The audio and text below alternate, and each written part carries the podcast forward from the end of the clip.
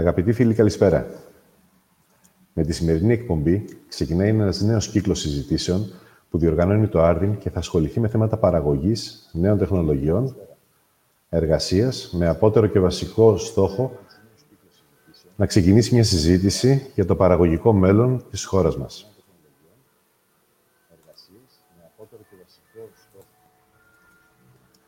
Η δεκαετία των μνημονίων που περάσαμε οδήγησε στην οριστική διάλυση της όποιας παραγωγικής βάσης είχε απομείνει στη χώρα μετά το κύμα αποβιομηχάνηση της δεκαετίας του 90. Πάμπολες επιχειρήσεις, μικρομεσαίες κυρίως, έβαλαν λουκέτο ή πουλήθηκαν σε ξένους ομίλους, ενώ σχεδόν ολοκληρωτικός υπήρξε ο αφελινισμός σημαντικών τομέων της οικονομίας, όπως τραπεζικός.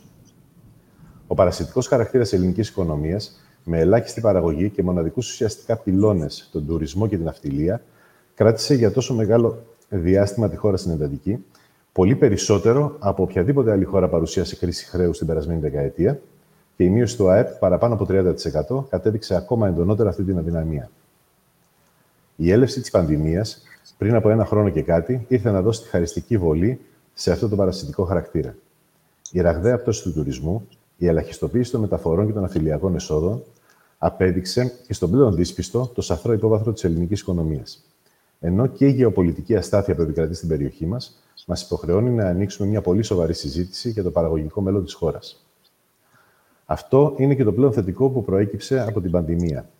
Είναι πρόδειλο ότι το παρασιτικό μοντέλο έδειξε τα όρια του και απαιτείται αλλαγή. Όλο και περισσότερες φωνές ακούγονται ότι η χώρα πρέπει πλέον να αποκτήσει μια ισχυρή παραγωγική βάση, να εκμεταλλευτεί τα συγκριτικά της πλεονεκτήματα στον πρωτογενή και δευτερογενή τομέα, που έχουν να κάνουν με την ποιότητα και όχι την ποσότητα, με την ιδιαιτερότητα και την εξατομίκευση του προϊόντος και όχι με τη μαζική παραγωγή, με το υψηλή στάθμη σε επιστημονικό προσωπικό και όχι με τους ε, υπερεξειδικευμένους εργαζόμενους.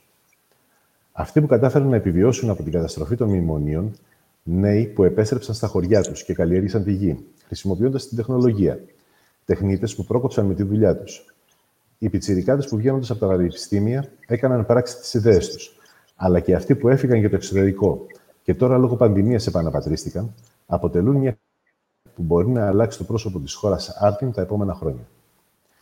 Και αυτό είναι μια απάντηση στα χρεοκοπημένα μοντέλα είτε του κράτους εργοδότη από τη μία πλευρά, είτε της οικονομίας καζίνων και καφετέριας από την άλλη. Παράλληλα, νέες μορφές εργασίας ήρθαν το τελευταίο διάστημα με την προοπτική να παραμείνουν. Η τηλεεργασία, με τα θετικά και τα αρνητικά της, θα μας απασχολήσει το επόμενο διάστημα. Οι νέες τεχνολογίες τεχνητή νοημοσύνη κλπ., που από άλλους αντιμετωπίζονται σαν μπανάκια και από άλλους σαν όλεθρος, θα μπουν σύντομα στη ζωή μας πολύ εντονότερα και θα πρέπει να δούμε πολύ σοβαρά το πώς αυτές θα λειτουργήσουν προς όφελος της κοινωνίας, με δημοκρατικό έλεγχο και όχι προς όφελος κάποιων ολιγαρχών. Οι παραδοσιακές μορφές εργασίας επίσης πρέπει να προστατευτούν, όπως επίσης και αυτή η μερίδα εργαζομένων που σταδιακά απορρίπτεται από την αγορά εργασίας. Γι' αυτό το τελευταίο και με αφορμή το νομοσχέδιο για τα εργασιακά που αυτές τις ώρες συζητείται στη Βουλή, θα μιλήσουμε με τον κύριο Ελευθέρη Τζιόλα. Νίκο. Γεια σας και από μένα. Ε, έχουμε την τιμή σε αυτή την ε, πρώτη ε, συζήτηση για το θέμα της εργασίας να έχουμε κοντά μας έναν πολύ σημαντικό γνώστη του αντικειμένου, τον κύριο Ελευθέριο Τζιόλα, ο οποίος είναι χημικός μηχανικός. Έχει μακρά σταδιοδρομία ήδη από το 1987 μέχρι το 2015 στον ενεργειακό τομέα, στην Ελλάδα και στον χώρο των Βαλκανίων. Ε, ήταν στέλεχος επιχειρήσεων στον τομέα των ανανεώσιμων πηγών ενέργειας, ενώ και με την ιδιότητά του αυτή θεωρούμε τη συμβολή του στη σημερινή συζήτηση κέρια, υπήρξε υφυπουργός Εργασίας και Κοινωνικών Ασφαλίσεων κατά το χρονικό διάστημα από το 2000 έως το 2004 και μέλος της αντίστοιχης Ευρωπαϊκής Επιτροπής Υπουργών Εργασίας και Κοινωνικών Ασφαλίσεων την αντίστοιχη περίοδο. Επίσης, ε, είναι εκδότης και διευθυντής του περιοδικού Διάβλος, το οποίο είναι ένα αξιόλογο ηλεκτρονικό περιοδικό, και το οποίο εκδίδεται από το 2017 ανελιπώς μέχρι σήμερα, ενώ επίσης είναι συγγραφέας έξι βιβλίων με πολιτικό περιεχόμενο σε ζητήματα στρατηγικής, θέματα περιφερειακής ανάπτυξης, ιστορίας και επίσης κάτι πολύ ιδιαίτερο για τον κύριο Τζιόλα, ε, είναι και ποιητής. Τον καλωσορίζουμε λοιπόν σε αυτή την ε, παρθενική μας ε, συζήτηση και θα ήθελα να ξεκινήσουμε τη συζήτηση. Να σας ευχαριστήσω, να σας ευχαριστήσω θερμότατα αγαπητέ κύριε Ντάσιο, κύριε Πνευματικάκη. Χαίρομαι ιδιαίτερα που είμαι μαζί σας. Χαίρομαι για την πρόσκληση. Νομίζω ότι θα έχουμε έναν ουσιαστικό διάλογο πάνω στα θέματα που το πλαίσιο έθεσε πολύ εύστοχα ο κύριος Πνευματικάκης. Ευχαριστώ για την παρουσίαση που είχε την καλοσύνη να κάνεις ε, για μένα, ναι, κύριε Ντάσιο. Είμαι στη διάθεσή σας. Να ξεκινήσουμε λοιπόν υπό τη μορφή κάποιων ερωτήσεων. Όπως είπε και ο, ο κύριος Πνευματικάκης, ε, αφορμή αυτής της κουβέντας είναι το υποσυζήτηση νομοσχέδιο για τα εργασιακά θέματα, το οποίο ήδη έχει ψηφιστεί επί της αρχής. Και να ξεκινήσουμε με το πρώτο επίμαχο ζήτημα, που για πολλούς είναι και ο πυρήνας αυτού του νομοσχεδίου, το οποίο είναι το χτύπημα στη συνδικαλιστική αυτονομία, στη συνδικαλιστική εκπροσώπηση των εργαζομένων. Μπορούμε να πούμε ότι στο δυτικό κόσμο από τη δεκαετία του 80 και ένθεν, αλλά κυρίως την περίοδο της παγκοσμιοποίησης, δηλαδή από το 1990 και μετά, υπάρχει μια τάση αποδυνάμωσης των συνδικάτων που οδηγεί σε μια ετεροβαρή σχέση κεφαλαίου εργασίας εις βάρος της εργασίας. Στην Ελλάδα των χρόνων της μεταπολίτευσης, σταδιακά, η συνδικαλιστική εκπροσώπηση περιορίζεται στους δημοσίους υπαλλήλους και σε ένα περιορισμένο κομμάτι προστατευμένων υπαλλήλων, όπως για παράδειγμα στον τραπεζικό τομέα, το οποίο αντιστοιχεί περίπου σε ένα 25% του συνόλου της εργατικής δύναμης της χώρας. Την ίδια ώρα, ένα μεγάλο ποσοστό δουλεύει στη μαύρη εργασία, στην αυτοαπασχόληση, σε μικρές οικογενειακές επιχειρήσεις, στην, σε ένα πλαίσιο εργασίας το οποίο παραμένει αρρύθμιστο. Η τάση αυτή επιτάθηκε ε, περισσότερο ήδη από, το δεκαετή, από τη δεκαετία του 90, όταν εισήλθαν μαζικά οι πρώτοι μετανάστες στη χώρα και οι οποίοι κατέλαβαν θέσεις εργασίας τόσο στον κατασκευαστικό όσο και στον αγροτικό τομέα και σε άλλους τομείς της οικονομίας. Την ίδια στιγμή, οι πρακτικές που ακολούθησαν, οι συνδικαλιστικές πρωτοπορίες της χώρας, κάνοντας πολλές φορές κατάχρηση του δικαιώματος της απεργίας και στρεφόμενοι πολλές φορές και κατά του ίδιου του κοινωνικού συνόλου, οδήγησαν σε μια κρίση νομιμοποίησης των συνδικάτων στην κοινή γνώμη. Σύμφωνα, για παράδειγμα, με μια έρευνα που έκανε το α, Ίδρυμα Friedrich Neumann μαζί με την Kappa Research το 2020, ε, η οποία αναφερόταν στο πόσο φιλελεύθερος είναι ο Έλληνας, περίπου το 85% των Ελλήνων εξέφρασε μικρή ή καθόλου εμπιστοσύνη στις συνδικαλιστικές οργανώσεις όπως είναι σήμερα.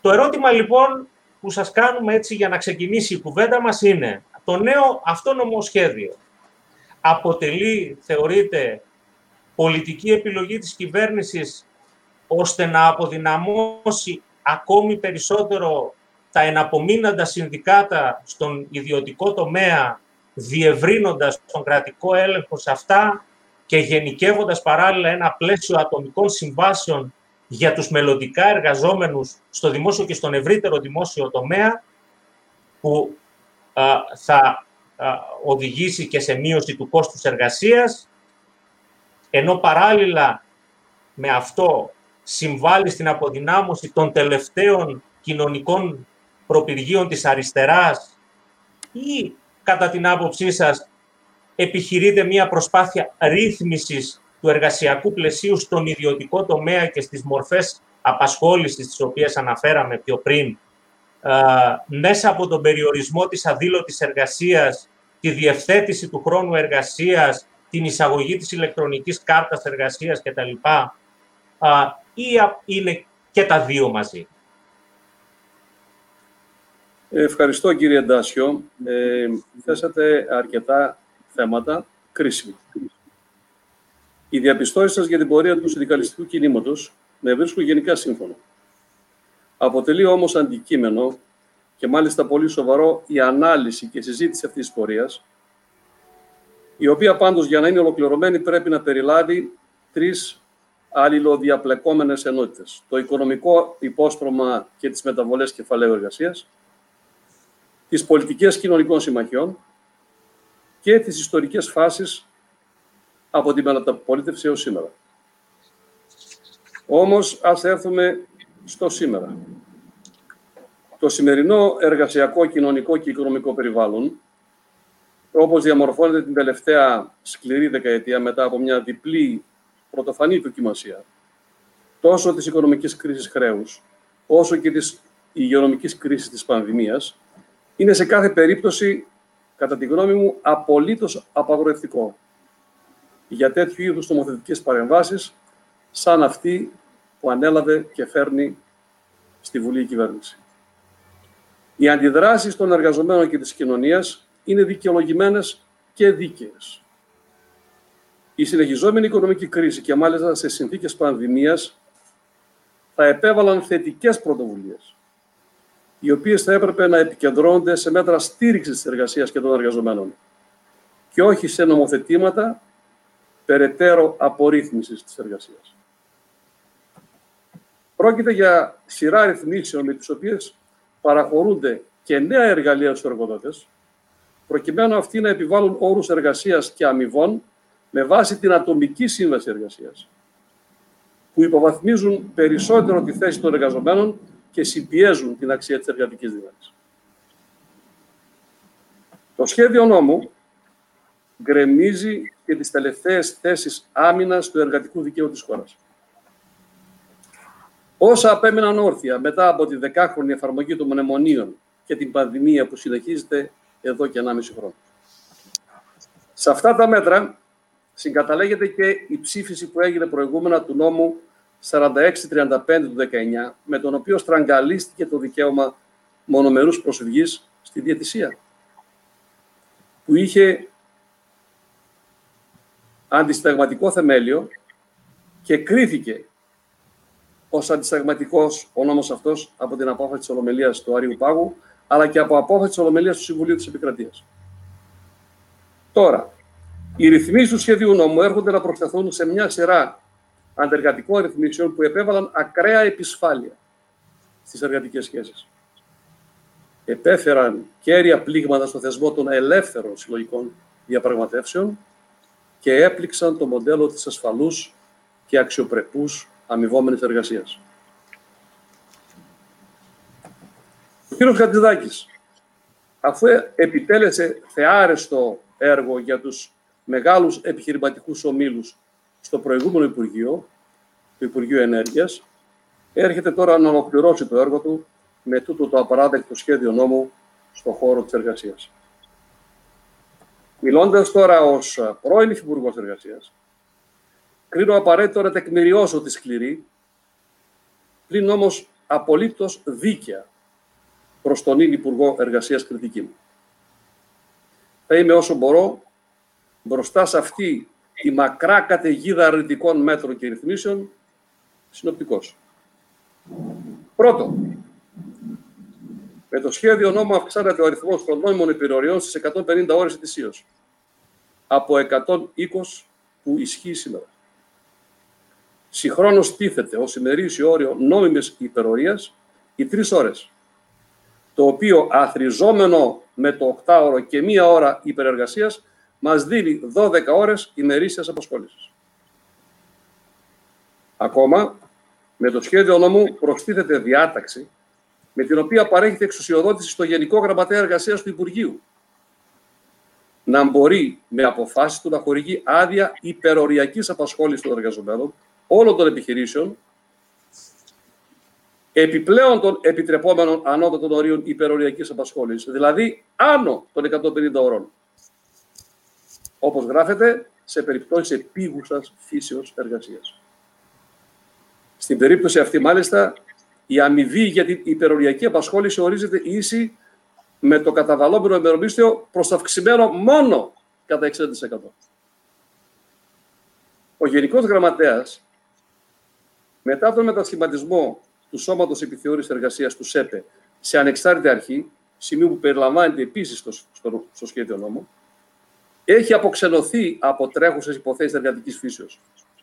Όμως, για την αύξηση των υπεροριών είναι εκεί, ως εκπρόσωπος μάλλον της εργοδοσίας, παρά των εργαζομένων, για να αποφασίσει υπέρ της εργοδοσίας. Και ας εξακολουθεί να έχει τον τίτλο του Γενικού Γραμματέα Εργασίας. Δεύτερο μεγάλο σημείο. Διευρύνεται ο κατάλογος των επιχειρήσεων για τις οποίες δεν ισχύει η Κυριακάτικη Αργία. Προστίθεται σε αυτές οι ταχυδρομικές υπηρεσίες, κούρια, δραστηριότητες παραγωγής νοσηλευτικών υλικών, τα κέντρα logistics, ιδίως παραλαβής, αποθήκευσης, συλλογής και διανομής εμπορευμάτων, όπως και επισκευής και συντήρησης περνοφόρων και ανυψωτικών οχημάτων, τα κέντρα δεδομένων, τα data centers, και εν γέννη τα μηχανογραφικά κέντρα ομίλων επιχειρήσεων. Η διεύρυνση του καταλόγου των επιχειρήσεων είναι μεγάλη, δεν θα την αναφέρω όλη, και οδηγεί σε κατάργηση της Κυριακάτικης Αργίας με όλες τις συνέπειες για την επαγγελματική και ιδιωτική ζωή των εργαζομένων. Ερχόμαστε τώρα στην περίφημη προστασία από τις απολύσεις. Εδώ έχουμε πλήρη αντιστροφή των όρων σε πιθανή δίκη. Ο εργαζόμενος οφείλει να αποδείξει, ο εργαζόμενος οφείλει να αποδείξει ότι κακώς απολύθηκε και όχι ο εργοδότης που τον απέλησε. Το βάρος απόδειξης του λόγου ή των λόγων της ακυρότητας της καταγγελίας της εργασιακής σύμβασης το έχει ο εργαζόμενος. Ο εργοδότης έχει κατόπιν αυτού την υποχρέωση να ανταποδείξει ότι η απόλυση είναι έγκυρη. Με άλλη ρύθμιση, αναιρείται η υποχρέωση επαναπασχόλησης του εργαζομένου ως συνέπεια της ακαιρότητας της καταγγελίας της σύμβασης εργασίας του και της υπερημερίας του εργοδότη. Ο εργοδότης, μάλιστα, μετά από έτοιμά του στο δικαστήριο, μπορεί να ματαιώσει τη δυνατότητα αυτή. Επιπλέον, ο εργοδότης απαλλάσσεται από τη βασική συνέπεια της υπερημερίας του, δηλαδή την υποχρέωση πληρωμής μισθών υπερημερίας, η οποία υποκαθίσταται από την πληρωμή πρόσθετης αποζημίωσης. Και ερχόμαστε τώρα στο θέμα της διευθέτησης του χρόνου εργασίας. Το κρίσιμο σημείο της προωθούμενης ρύθμισης είναι το γεγονός ότι η διευθέτηση του χρόνου εργασίας δεν μπορεί πλέον να εφαρμόζεται με συμφωνία εργοδότη εργαζόμενου. Δηλαδή, ο ουσιώδης όρος που αφορά στο χρόνο εργασίας δεν μπορεί να ρυθμίζεται πλέον όχι με συλλογική, αλλά με ατομική σύμβαση εργασίας, όπου βέβαια ο εργοδότης είναι κυρίαρχος. Με το σχέδιο νόμου η εφαρμογή του συστήματος διευθέτησης θα ανήκει πλέον ουσιαστικά στο διευθυντικό δικαίωμα του εργοδότη. Μου κάνει εντύπωση ότι ενώ στην Ελλάδα περίπου ποσοστό 97% των επιχειρήσεων είναι μικρομεσαίες επιχειρήσεις, όπου λόγω του μικρού αριθμού εργαζομένων δεν υπάρχουν σωματεία. Η παραπάνω ρύθμιση προκαλεί έκπληξη γιατί πρέπει να προβλεφθεί και να υπάρξει αυτή η ρύθμιση. Όταν η εργοδοσία έχει ήδη όλα τα όπλα στην πλευρά της και κυρίως έχει την επιχειρηματική εξουσία στις μικρομεσαίες αυτές εδώ επιχειρήσεις. Ο μόνος λόγος είναι για να θωρακιστεί με κάθε τρόπο η εργοδοτική πλευρά, ακόμα που και εκεί δεν υπάρχει καν ζήτημα. Και ερχόμαστε τώρα στο θέμα της απεργίας. Εδώ, παρά τη διαπιστωμένη σήμερα δυναμία των συνδικάτων να πραγματοποιήσουν σοβαρές και αποτελεσματικές απεργιακές κινητοποιήσεις, διαπιστώνεται καθαρά το μένος. Αποκαλύπτεται η πραγματική αντίληψη του Υπουργείου Εργασίας και της κυβέρνησης. Ο εμβληματικός νόμος 1264 του 82, που τότε το 1982 καταψηφίστηκε από τη Νέα Δημοκρατία, πρέπει σε ό,τι απέμεινε από τα εργατικά δικαιώματα και ιδιαίτερα σε ό,τι προστατεύει το ιερό δικαίωμα της απεργίας να εκθεμελιωθεί. Το εννοώ. Για την νομιμότητα πλέον κάθε απεργίας προβλέπεται η προειδοποίηση του εργοδότη να είναι έγγραφη, να επιδίδεται με δικαστικό επιμελητή, να περιλαμβάνει την ημέρα και ώρα έναρξης και λήξης της απεργίας, τη μορφή της, τα αιτήματα της απεργίας και τους λόγους που τα θεμελιώνουν. Προσέξτε. Και τους λόγους που τα θεμελιώνουν. Το ισχύον δίκαιο αρκείται σε απλή προειδοποίηση του εργοδότη, η οποία δεν είναι απαραίτητο να κοινοποιείται με δικαστικό επιμελητή, καθώς ενδιαφέρει το ουσιαστικό στοιχείο της ενημέρωσης του εργοδότη. Στο έγγραφο της προειδοποίησης δεν απαιτείται εκτός από τα αιτήματα να εκτίθενται και οι λόγοι που τα θεμελιώνουν. Εξάλλου, ο εργοδότης γνωρίζει πολύ καλά τους λόγους και τις αιτίες που οι εργαζόμενοι της επιχείρησής του πρόκειται να απεργήσουν. Τα παραπάνω δεν συνιστούν μόνο εμπόδια στην άσκηση του δικαιώματος, αλλά και σημεία δικαστικής προσβολής και με ασφαλιστικά μέτρα της απεργίας.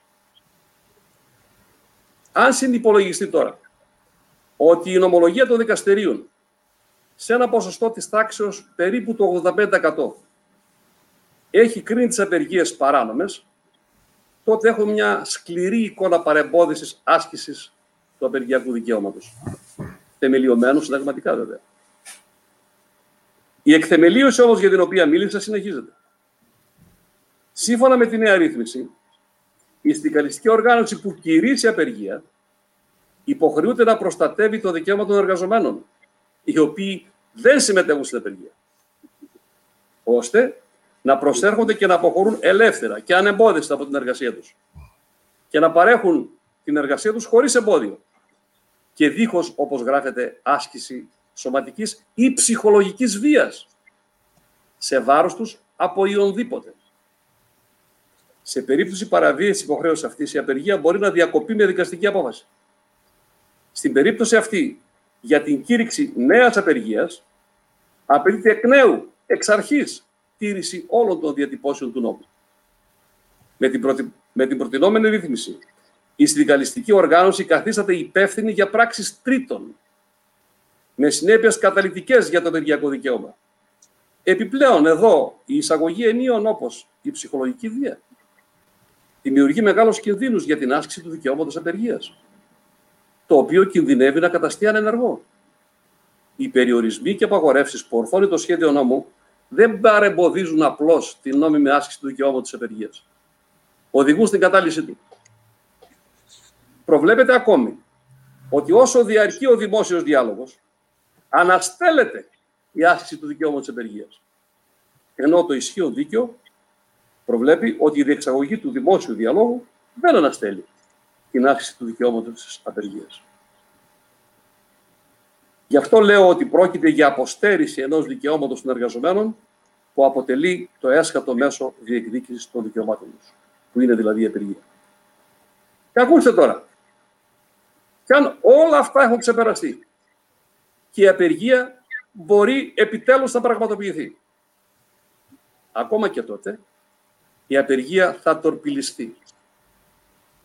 Το εργαλείο ονομάζεται προσωπικό ασφαλείας και ελάχιστης εγγυημένης υπηρεσίας. Και δεν έχει καμία σχέση με αυτό που μέχρι τώρα γνωρίζατε. Ακούστε.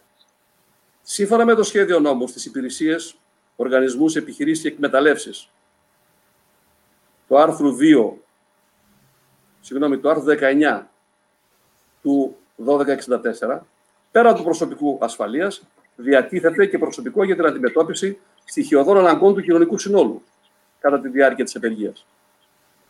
Οι στοιχειώδες αυτές ανάγκες τώρα ορίζονται από το σχέδιο νόμου ως τουλάχιστον το 1 τρίτον της συνήθως παρεχόμενης υπηρεσίας. Πρόκειται για ένα μεγάλο ποσοστό κάλυψης αναγκών που αν προσμετρηθεί και με τις υπηρεσίες των τυχών μη απεργών εξουδετερώνει την αποτελεσματικότητα της απεργίας. Απεργία πλέον δεν υπάρχει. Ακόμη ορίζεται ότι δεν επιτρέπεται η κήρυξη απεργίας χωρίς να έχει προηγουμένως καθοριστεί το προσωπικό ασφάλειας και όπου απαιτείται το προσωπικό στοιχειώδου λειτουργίας και χωρίς να έχει τεθεί πράγματι αυτό στη διάθεση του εργοδότη.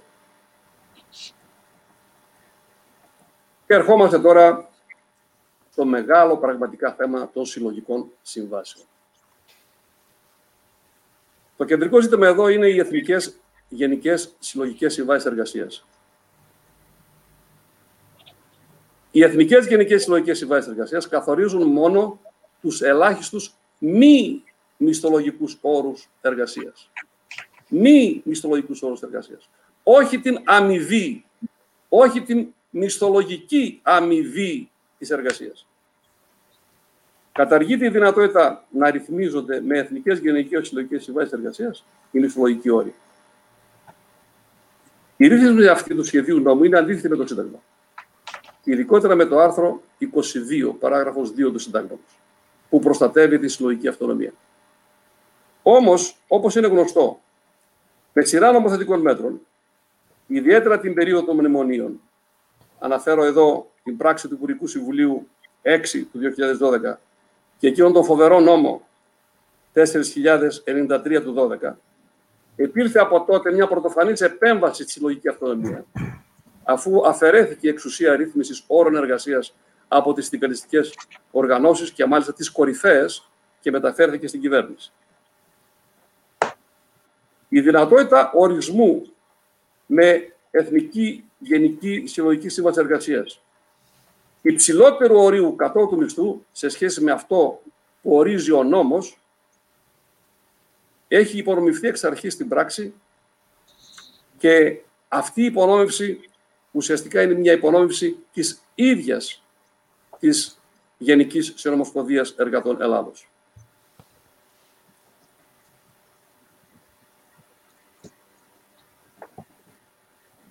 Με το σχέδιο νόμου προστίθεται επίσης ρύθμιση σύμφωνα με την οποία σε περίπτωση που ασκηθεί αγωγή προσβολής των διαιτητικών αποφάσεων είτε σε μονομελές πρωτοδικείο, είτε σε εφετείο, αναστέλλεται η ισχύ της προσβαλόμενη συλλογικής σύμβασης εργασίας ή της διαιτητική απόφασης μέχρι την έκδοση αμετάκλητης δικαστικής απόφασης.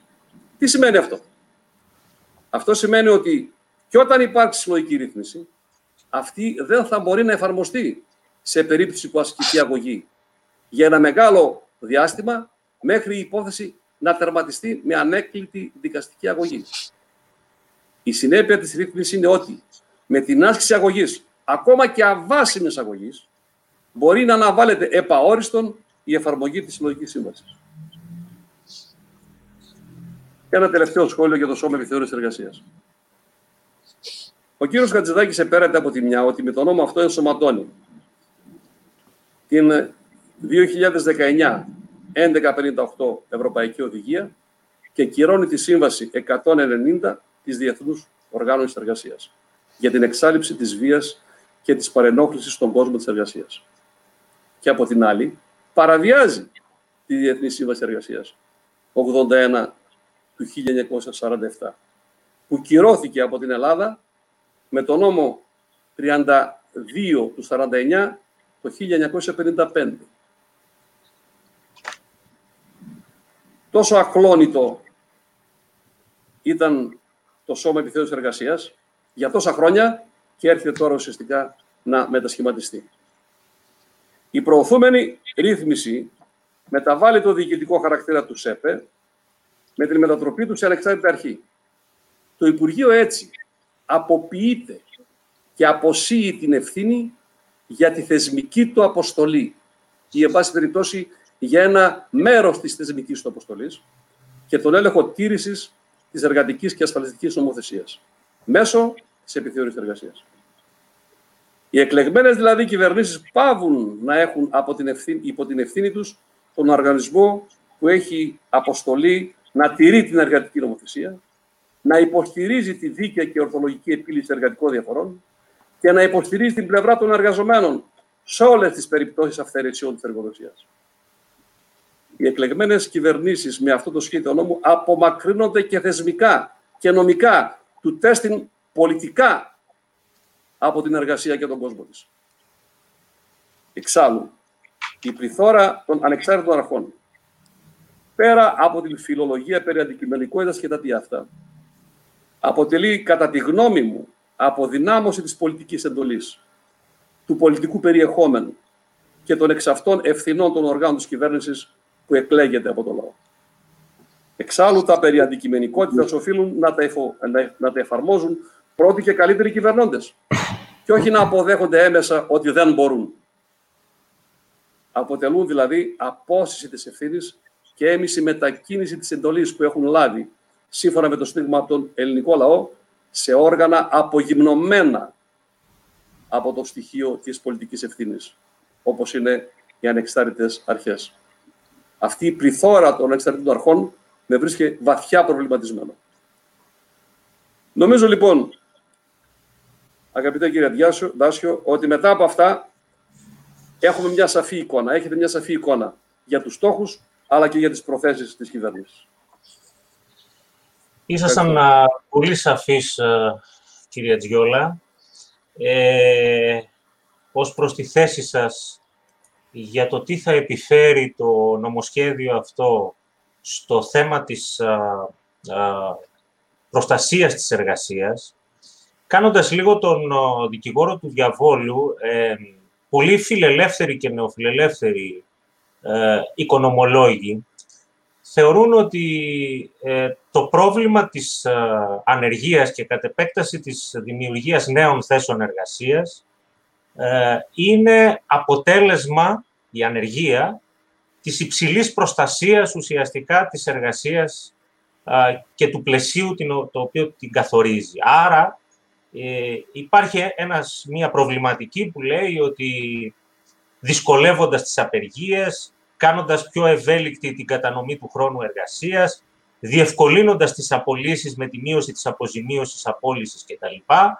Δημιουργούμε κίνητρα για αναδιαρθρώσεις επιχειρήσεων, για νέες ξένες άμεσες επενδύσεις, οι οποίες θα δημιουργήσουν θέσεις εργασίας και με αυτόν τον τρόπο θα γίνει μια ανακατανομή ουσιαστικά της πίτας ε, το επόμενο διάστημα ε, όσον αφορά το, το, το θέμα της εργασίας.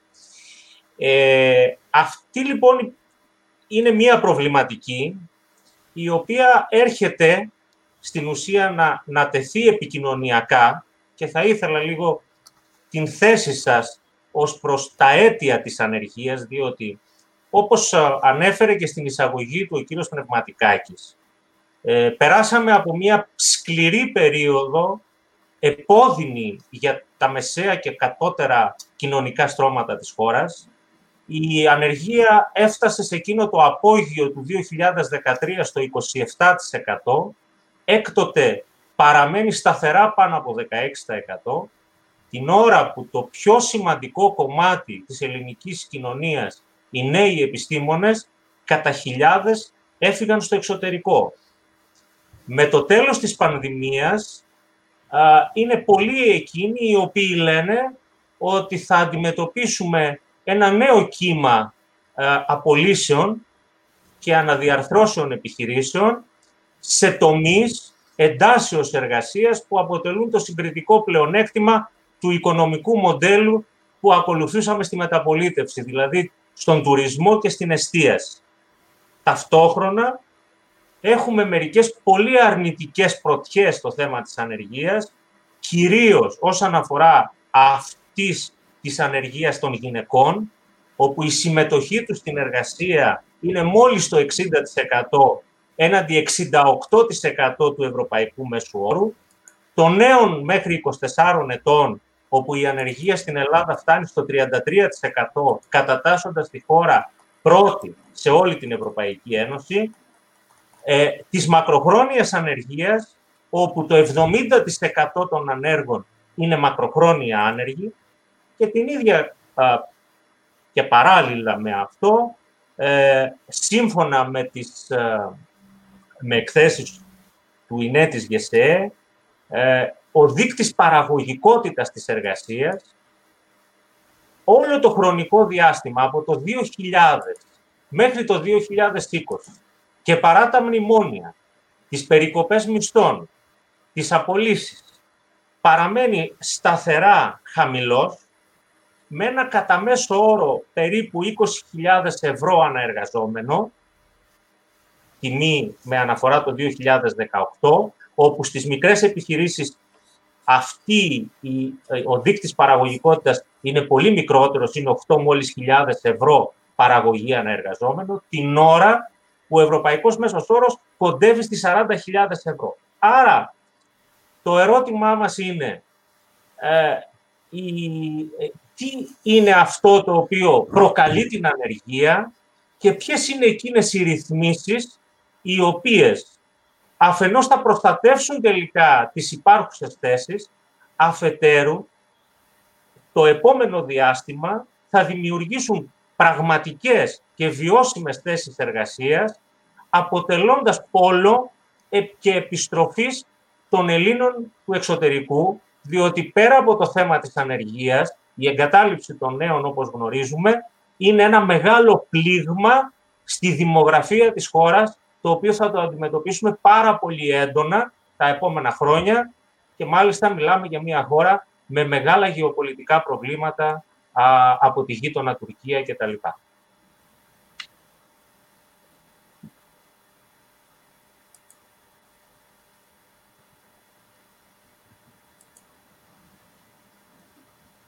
Ε, κάνατε ορισμένες παρατηρήσεις στην αρχή, οι οποίες ε, με βρίσκουν σύμφωνο. Και τα στοιχεία τα οποία παρουσιάσετε, τα, τα αριθμητικά, επίσης ήταν πάρα πολύ σωστά. Θα ήθελα να δούμε τρεις διαφάνειες για να γίνουμε λίγο πιο συγκεκριμένοι από πλευράς μεγεθών στα θέματα που θέσατε και να δούμε ακριβώς την εικόνα των αμοιβών, της αγοραστικής δύναμης και των δυνατοτήτων των Ελλήνων εργαζομένων. Ας δούμε λοιπόν τρεις διαφάνειες, τρία διαγράμματα, τα οποία εξ όσων γνωρίζω προβάλλονται για πρώτη φορά στην Ελλάδα και μας δίνουν πολύ χρήσιμες πληροφορίες για το οικονομικό εργασιακό περιβάλλον στην Ευρωπαϊκή Ένωση, στον κόσμο και στην Ελλάδα. Σημειώνω ότι τα στοιχεία που θα παρουσιαστούν εδώ τώρα είναι της 1ης Ιανουαρίου του 2021. Βλέπετε το πρώτο διάγραμμα.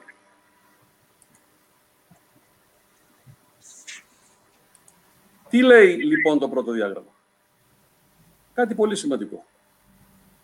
Ότι το ποσοστό των εργαζομένων που καλύπτονται από συλλογικές συμβάσεις είναι μόλις το 26%. Λίγο πάνω από τη Λετωνία και τη Βουλγαρία, το βλέπετε. Πολύ πίσω από την Ιταλία, την Ισπανία, την Πορτογαλία, την Κροατία και την Κύπρο. Επομένως, κάθε μέτρο πρέπει να είναι προς την αντίθετη κατεύθυνση από αυτή που εισηγείται το σχέδιο νόμου η κυβέρνηση. Όταν μάλιστα από αυτόν έχει συστηματικές υποδείξεις του Διεθνούς Οργανισμού Εργασίας. Δηλαδή, για συλλογικές διαπραγματεύσεις και για συλλογική κάλυψη των εργαζομένων. Υπογραμμίζω εδώ ότι από το 2000 έως το 2020 η κάλυψη αυτή από συλλογικές διαπραγματεύσεις μειώθηκε στην Ελλάδα κατά το συγκλονιστικό ποσοστό του μείον 75% και ότι αυτή η μείωση επέφερε και μεγάλη μείωση αμοιβών. Τι άλλο σημαντικό υπάρχει πίσω από αυτό το διάγραμμα; Η πλήρης απαξίωση έως αχρήστευση του κοινωνικού διαλόγου. Ιδιαίτερα του τριμερούς κοινωνικού διαλόγου εργαζομένων, εργοδοτών, πολιτείας.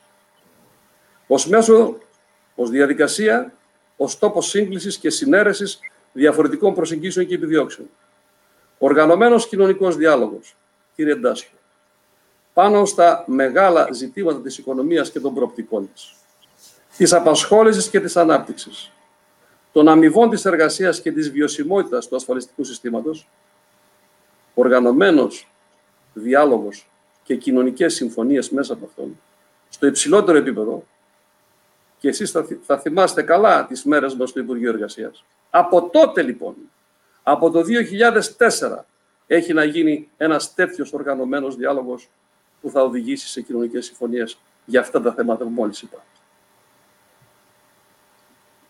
Μέσα από αυτό θα μπορούσαν να απαντηθούν ερωτήματα όχι μόνο για την αμοιβή, όχι μόνο για τις δυνατότητες και τις αντοχές του ασφαλιστικού συστήματος, αλλά και ζητήματα που έχουν σχέση για την ανεργία, για νέες θέσεις εργασίας, για τα μεγάλα ζητήματα της οικονομίας και των προοπτικών της και της ανάπτυξής της. Πάμε τώρα στη δεύτερη διαφάνεια. Υιοθετώντας η Ελλάδα από τα σκληρά μνημονιακά χρόνια, ιδιαίτερα όπως είπα και πιο πριν, από το 2012 και μετά, το αποκλειστικό κυβερνητικό προνόμιο του να αποφασίζει να θεσπίζει τον κατώτατο μισθό, έφερε την αμοιβή εργασίας στη θέση που βλέπετε.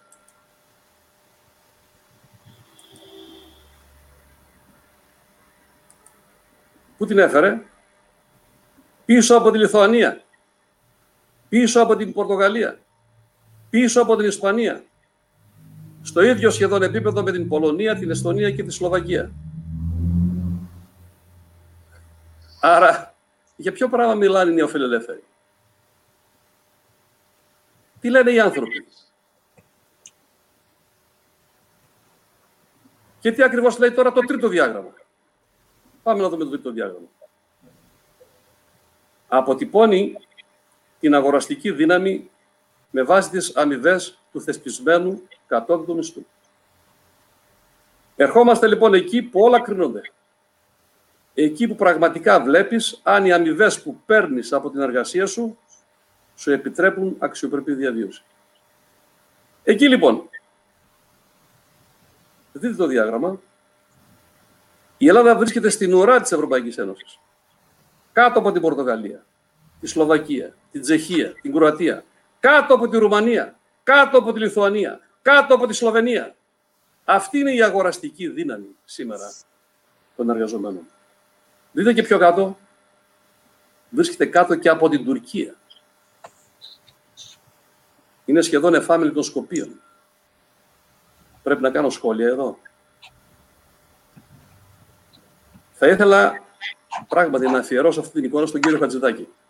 Στην κυβέρνηση και σε όσους ακόμα μιλούν ότι η πλειοψηφία των Ελλήνων, οι εργαζόμενοι και πολύ χειρότερα οι συνταξιούχοι διαθέτουν καλές αμοιβές και καλό επίπεδο διαβίωσης.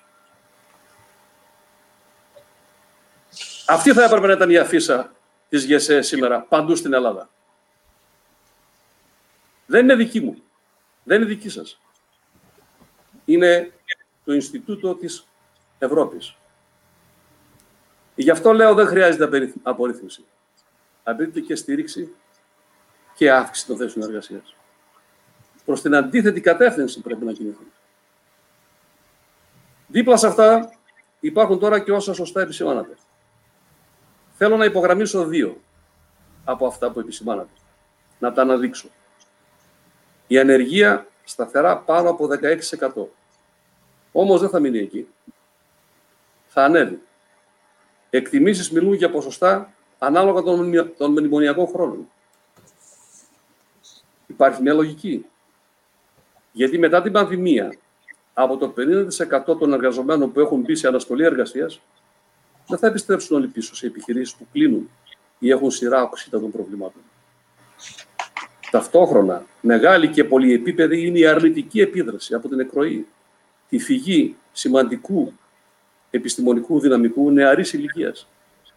Έχει φτάσει στον εφιαλτικό αριθμό των 550.000 νέων επιστημόνων.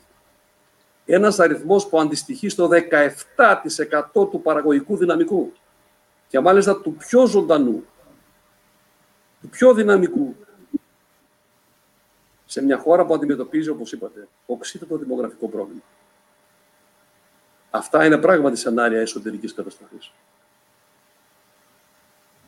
Επανεφανίζεται τώρα μπροστά σε όλα αυτά για την αντιμετώπιση όλων αυτών μια πανάκια. Το Ταμείο Ανάκαμψης. Για την ακρίβεια, Ταμείο Ανάκαμψης και Ανθεκτικότητας. Και οι δύο έννοιες έχουν τη σημασία τους ανάκαμψης και ανθεκτικότητας. Ανθεκτικότητας δηλαδή σε βάθος χρόνου της οικονομίας που θα ανακάμψει. Είναι όμως το Ταμείο Ανάκαμψης μια τέτοια λύση, ή με ποιους όρους θα μπορούσε να είναι; Το Ταμείο Ανάκαμψης θα λειτουργήσει και σωστά, παράλληλα και ανεξάρτητα από το ΕΣΠΑ. Αποφεύγοντας έτσι και σωστά έναν αντιπαραγωγικό συμφωνισμό μεταξύ των δύο μεγάλων χρηματοδοτικών μέσων. Πρόκειται για ένα ταμείο 30 δις ευρώ. Θεωρώ ότι η απόφαση τα διαθέσιμα δάνεια των 12 δις ευρώ να πάνε σε ιδιώτες που μαζί με τις τράπεζες θα μοιραστούν το ρίσκο είναι καταρχήν σωστή. Αρκεί αυτή η απόφαση να συνοδευτεί από ανεπτυξιακές και καινοτόμες επενδύσεις με αύξηση των θέσεων εργασίας.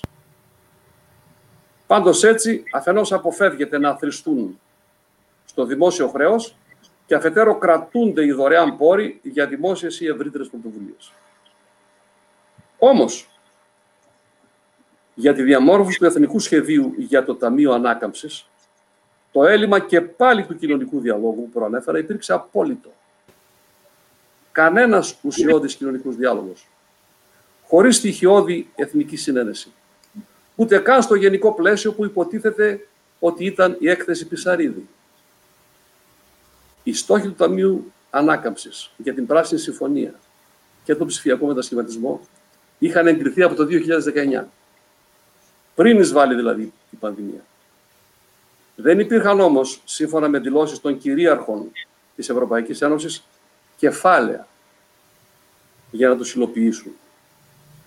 Τα χρήματα βρέθηκαν μετά τους μαζικούς θανάτους στον Πέργαμο, που οδήγησαν σε κατάρρευση στην Ιταλία, μετά τα σταρωτικά κύματα της πανδημίας σε όλη την Ευρωπαϊκή Ήπειρο. Αυτή είναι η υποκρισία του Ευρωϊρατείου. Όλα αυτά έθεσαν τεράστια διλήμματα στους δημοσιονομικούς κήρυκες του Βορρά. Και έτσι βρέθηκαν τα χρήματα του Ταμείου Ανάπτυξης, Ανάκαμψης. Η αναγνώριση της αξίας των δημοσίων υποδομών, της υγείας, της εκπαίδευσης, των μεταφορών, έμοιαζε να είναι κάτι αυτονόητο. Κάτι τέτοιο όμως απουσιάζει από το ελληνικό σχέδιο. Στο απαιτούμενο τουλάχιστον επίπεδο. Κρίσιμο είναι και το ερώτημα όχι μόνο για τους στόχους, αλλά και για τα μέσα που θα πραγματοποιήσουν το εθνικό σχέδιο του Ταμείου Ανάκαμψης. Άρα και οι ανανεώσιμες πηγές ενέργειας, τα πανέλα, οι μετατροπής, οι ινβέρτες, οι ηλεκτρολογικοί πίνακες, οι καλωδιώσεις, η ηλεκτροκίνηση από την άλλη. Δηλαδή τα μοτέρ, ο εξοπλισμός των θέσεων φόρτισης, οι ανακυκλούμενες μπαταρίες, η κυκλική οικονομία και τα προγράμματα εξοικονομώ, οι γραμμές ανακύκλωσης και επανάχρησης, τα εργαλεία της ψηφιοποίησης. Όλα αυτά. Θα έρθουν έτοιμα από έξω, θα έρθουν αμπαλαρισμένα στο κουτί από άλλες χώρες. Ή μήπως είναι σημαντικό μέρος δικής μας δουλειάς ή μήπως μπορεί μέρος από αυτά ή και σχεδόν όλα όσα ανέφερα να παραχθούν στην Ελλάδα. Θα γίνουμε εκτός από τα γκαρσόνια της Ευρώπης που λέγαμε κάποτε και οι dealer των μεγάλων εμπορικών οίκων της Ευρώπης. Προσέξτε. Αν γίνουν αποκλειστικά με εισαγωγές, η Ελλάδα θα υποστεί διπλή ζημία. Αφενός γιατί θα χάσει μια σημαντική ευκαιρία απασχόλησης και αφετέρου γιατί θα βρεθεί με ένα χαόδες εξωτερικό έλλειμμα που μαζί με το διονγκούμενο δημόσιο χρέος θα τη στείλει πάλι στα τάρταρα. Και η ανόρθωση, η λεγόμενη ανόρθωση, θα καταλήξει σε μια νέα γενιά μνημονίων. Δεν τα λέω αυτά κινδυνολογώντας. Εάν δεν ακολουθήσουμε τη γραμμή της ενδογενούς παραγωγής, εκεί θα πάμε. Είμαι σχεδόν απόλυτος.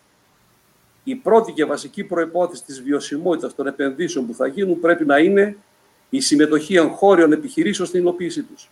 Είτε ως ανάδοχοι, είτε ως σύμπραξη, είτε ως νέες επιχειρήσεις. Επί του παρόντος θα μπορούσα να προτείνω δύο άξονες. Πρώτος, η ενίσχυση των υποδομών και των δημοσίων αγαθών. Ακόμα και χωρίς την πανδημία, η φθορά που είχαν υποστεί από την εγκατάλειψη των δημόσιων επενδύσεων την τελευταία δεκαετία επιβάλλει τον εξυγχρονισμό και την ανανέωσή τους.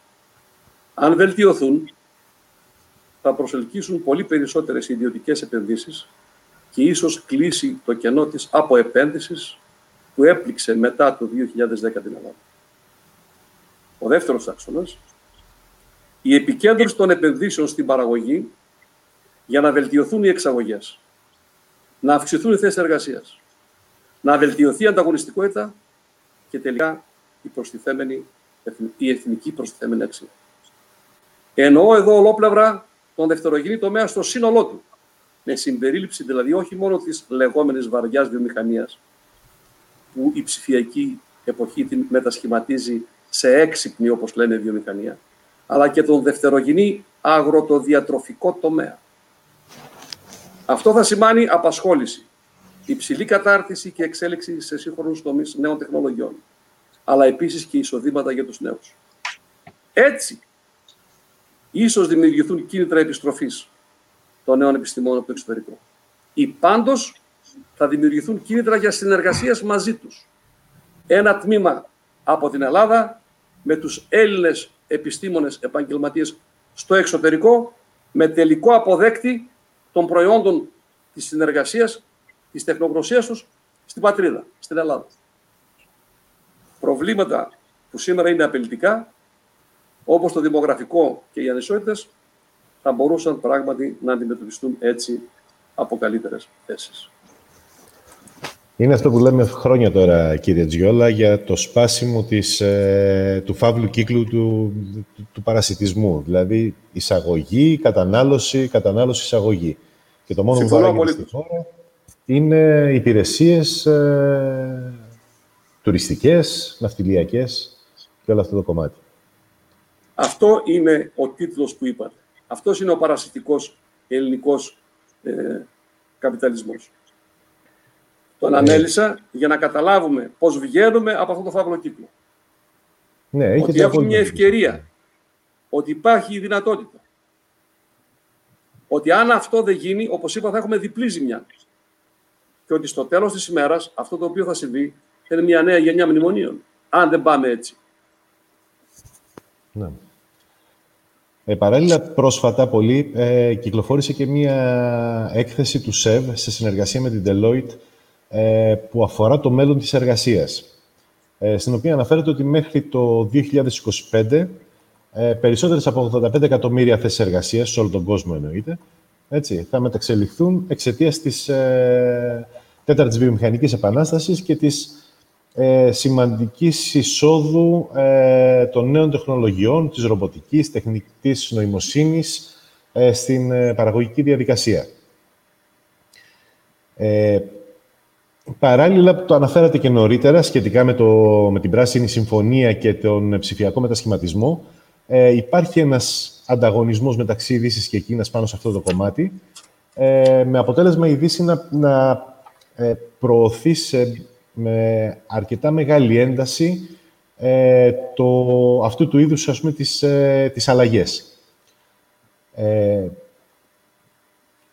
πιστεύετε πώς πιστεύετε ότι θα επιδράσουν αυτοί οι μετασχηματισμοί στην αγορά εργασίας; Ε, υπάρχει μία, ένα καταστροφικό, τέλος πάντων, ε, σενάριο ε, που μιλάει για εκτείναξη της ανεργίας, για απόρριψη ενός μεγάλου μέρους του, του εργατικού δυναμικού ε, λόγω έλλειψης δεξιοτήτων.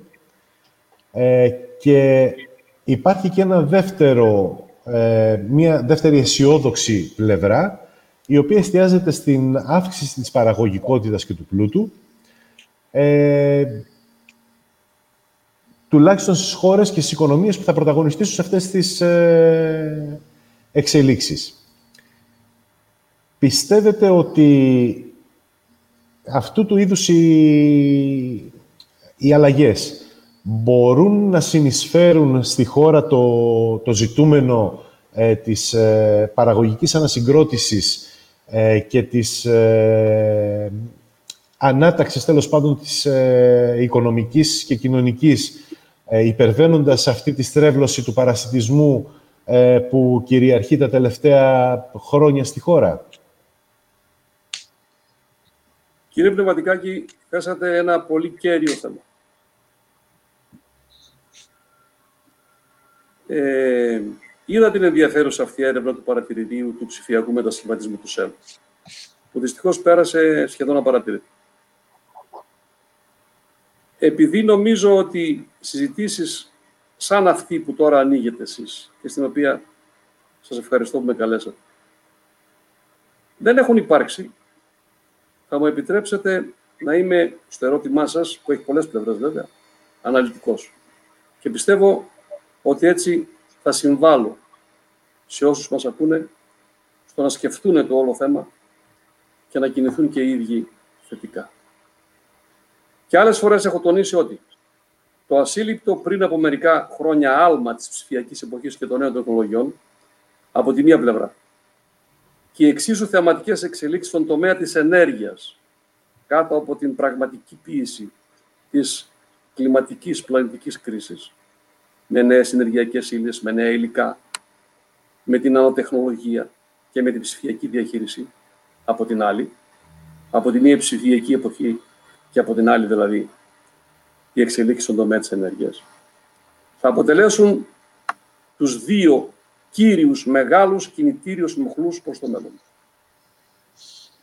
Ένα μέλλον που εν πολλής θα διαμορφώσουν και του οποίου τα χαρακτηριστικά δεν μπορούμε σαφήνεια να προσδιορίσουμε, ωστόσο μπορούμε να εκτιμήσουμε τις τάσεις και να αξιοποιήσουμε τις αναδυόμενες δυνατότητες. Και μέσω αυτών, της αξιολόγησης των τάσεων και της αξιοποίησης των δυνατήτων, να λειτουργήσουμε παρεμβατικά στις εξελίξεις και στο νέο οικονομικό και κοινωνικό σκηνικό. Πρώτα-πρώτα, κατά τη γνώμη μου, ο τίτλος «Τέταρτη βιομηχανική επανάσταση» δεν είναι δόκιμος. Δεν αποτυπώνει μια επιτυχία, μια περίοδο όπου οι τεχνικές επιστήμες, η παραγωγή και τα οικονομικά μοντέλα έχουν δραστικά μετακινηθεί από τις παραδοσιακές βιομηχανικές δομές σε όλος διόλου νέες τεχνικές και μοντέλα. Ο θετικός καταφατικός χαρακτηρισμός θα ήταν ψηφιακή εποχή. Ψηφιακή εποχή γιατί αυτό την προσδιορίζει πιο αντιπροσωπευτικά. Digital. Digital networks λέμε και ούτω καθεξής. Γιατί ποιοτικά υπερβαίνει τις φάσεις της βιομηχανικής περίοδου και επικαθορίζει τη βιομηχανική παραγωγή. Και κάθε παραγωγή. Και γιατί παράλληλα δημιουργεί στην κοινωνία νέες συνθήκες και νέες σχέσεις. Η τεχνολογική καρδιά της εποχής αυτής, ιδιαίτερα η τρέχουσα, δεν είναι η μηχανή με την έννοια και τη σημασία που κατέχει στην βιομηχανική εποχή. Από το 1870 έως το 1970. Αλλά εντελώς διαφορετικές μηχανές, άλλες μηχανές. Δεν είναι οι μηχανές της βιομηχανικής εποχής. Είναι οι servers. Είναι οι μηχανές αναζήτησης της Google, της Microsoft. Είναι τα νέα δίκτυα, η ρομποτική, τα mega data, το Internet of Things, το Internet of Services, η τεχνητή νοημοσύνη, η φωτονική, η νανοτεχνολογία, η βιοτεχνολογία, σύντομα ο κβαντικός υπολογιστής και ο συνδυασμός τύπων και μορφών όλων αυτών. Γι' αυτό λέω ψηφιακή εποχή, όχι τέταρτη βιομηχανική εποχή. Εν πάση περιπτώσει, το νέο μοντέλο παραγωγής, το λεγόμενο έξυπνο εργοστάσιο, η έξυπνη βιομηχανία, επιμέρους συστήματα θα υπάρχουν που θα βασίζονται στη χρήση ηλεκτρονικών υπολογιστών θα είναι σε θέση να παρακολουθούν τις φυσικές διεργασίες, να δημιουργούν εικονικά αντίγραφα του φυσικού κόσμου, να λαμβάνουν αποκεντρωμένες αποφάσεις μέσω μηχανισμών αυτοοργάνωσης σε πραγματικό χρόνο. Προσέξτε. Σε πραγματικό χρόνο, μέσω υπολογιστών, μέσω της δημιουργίας εικονικών αντιγράφων του φυσικού κόσμου. Θα λαμβάνονται αποφάσεις σε πραγματικό χρόνο. Ο μετασχηματισμός της παραγωγής θα χαρακτηρίζεται από την οριζόντια ολοκλήρωση μέσω των δικτύων. Τα δίκτυα θα μπορούν να, αυτοοργανώ, να αυτοοργανώνονται σε πραγματικό χρόνο. Από τη στιγμή λήψης της παραγγελίας μέχρι τον εξωτερικό εφοδιασμό.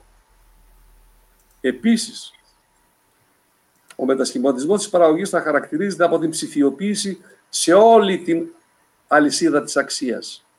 Εννοώ από το σχεδιασμό και την εισερχόμενη υλική και τεχνική υποστήριξη της παραγωγής, έως το μάρκετινγκ και έως τον εξερχόμενο εφοδιασμό, αλλά και μετά την πώληση. Μιλάμε για την ψηφιοποίηση όλης αυτής της αλυσίδας. Έδωσα σε πολύ αδρές γραμμές αυτό το νέο περιβάλλον. Θα ήθελα να έρθω τώρα στο πώς τα κράτη-μέλη της Ευρωπαϊκής Ένωσης ενεργούν σε αυτό που, εν πάση περιπτώσει, συμβατικά εννοούμε τέταρτη βιομηχανική επανάσταση. Οι κυβερνήσεις των περισσότερων κρατών μελών της Ευρωπαϊκής Ένωσης δεν περίμεναν το Ταμείο Ανάκαμψης. Βεβαίως θα αξιοποιήσουν και το Ταμείο Ανάκαμψης. Α μην χαίρεται ο κύριος Χιλακάκης ότι είναι ο πρώτος που πήγε εκεί. Οι άλλοι έχουν ήδη τρέξει πιο πριν από αυτόν. Και εκείνο είναι που μετράει. Εν πάση περιπτώσει, οι κυβερνήσεις των περισσότερων κρατών μελών της Ευρωπαϊκής Ένωσης έχουν υιοθετήσει πολιτικές για την αύξηση της παραγωγικότητας και τη βελτίωση των δεξιοτήτων του εργατικού και τεχνικού δυναμικού όσον αφορά τις νέες τεχνολογίες. Στα σχετικά προγράμματα απαντώνται συχνά κοινοί στόχοι, αλλά οι εθνικές πολιτικές διαφέρουν ως προς το σχεδιασμό, της προσεγγίσης χρηματοδότησης και τη στρατηγική, τη στρατηγική εφαρμογής τους. Τώρα ασφαλώς, όπως είπα, όλες θα ενδιαφερθούν για τους πόρους Ταμείου Ανάκαμψης για να πάνε σε ψηλότερο βαθμό αυτό που ονομάζουν, ονομάζουμε ψηφιακό μετασχηματισμό. Παραδείγματος χάρη, στη Γαλλία, η μείωση των επενδύσεων και τα προβλήματα στην ανάπτυξη ανταγωνιστικών ψηφιακών βιομηχανιών υπαγόρευσαν τις κατευθυντήριες αρχές του Industry du Futur. Αντίθετα, στην Ολλανδία, το σχετικά χαμηλό ποσοστό απασχόλησης στον τομέα της μεταποίησης οδήγησε στη δημιουργία του προγράμματος Smart Industry. Στην Ισπανία, η εθνική πολιτική ψηφιοποίηση σταδιακά εξελίχθηκε στο πρόγραμμα Industria Conectada 4.0. Το 4.0 είναι πάντα ενδεικτικό της τέταρτης βιομηχανικής επανάστασης.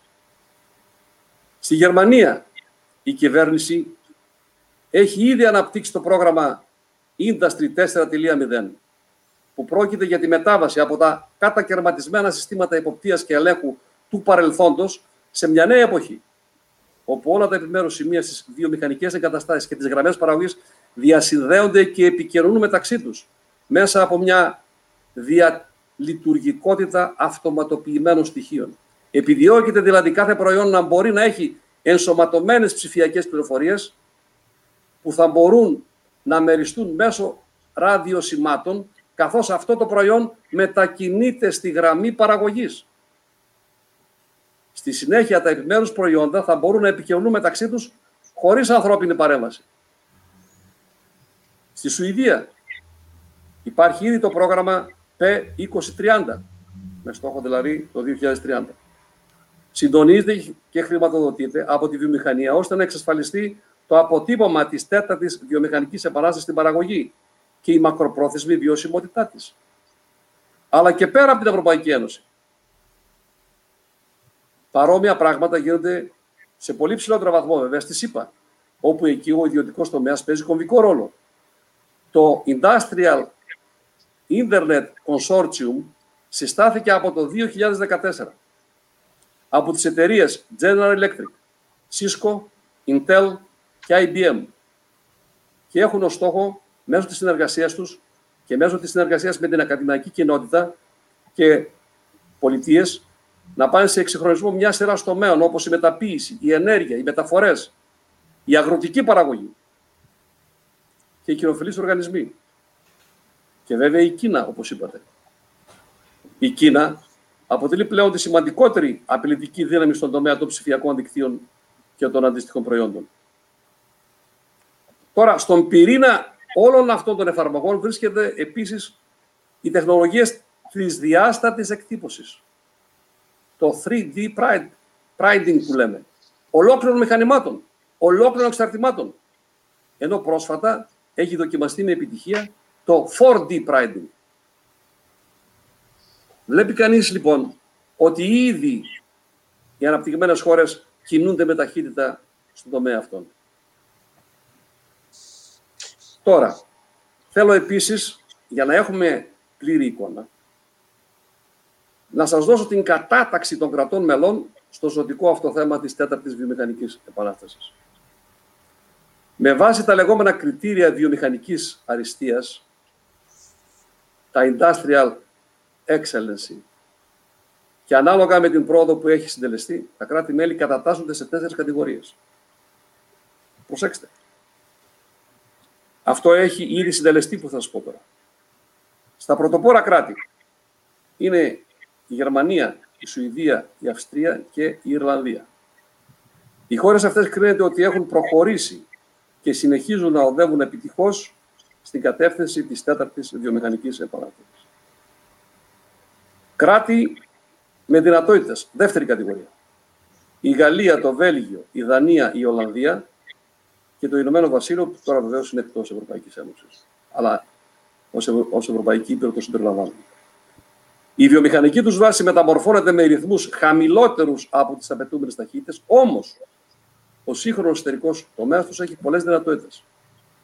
Η Φιλανδία τοποθετείται μεταξύ των πρωτοπόρων κρατών της πρώτης κατηγορίας δηλαδή και της δεύτερης κατηγορίας, των κρατών με δυνατότητες.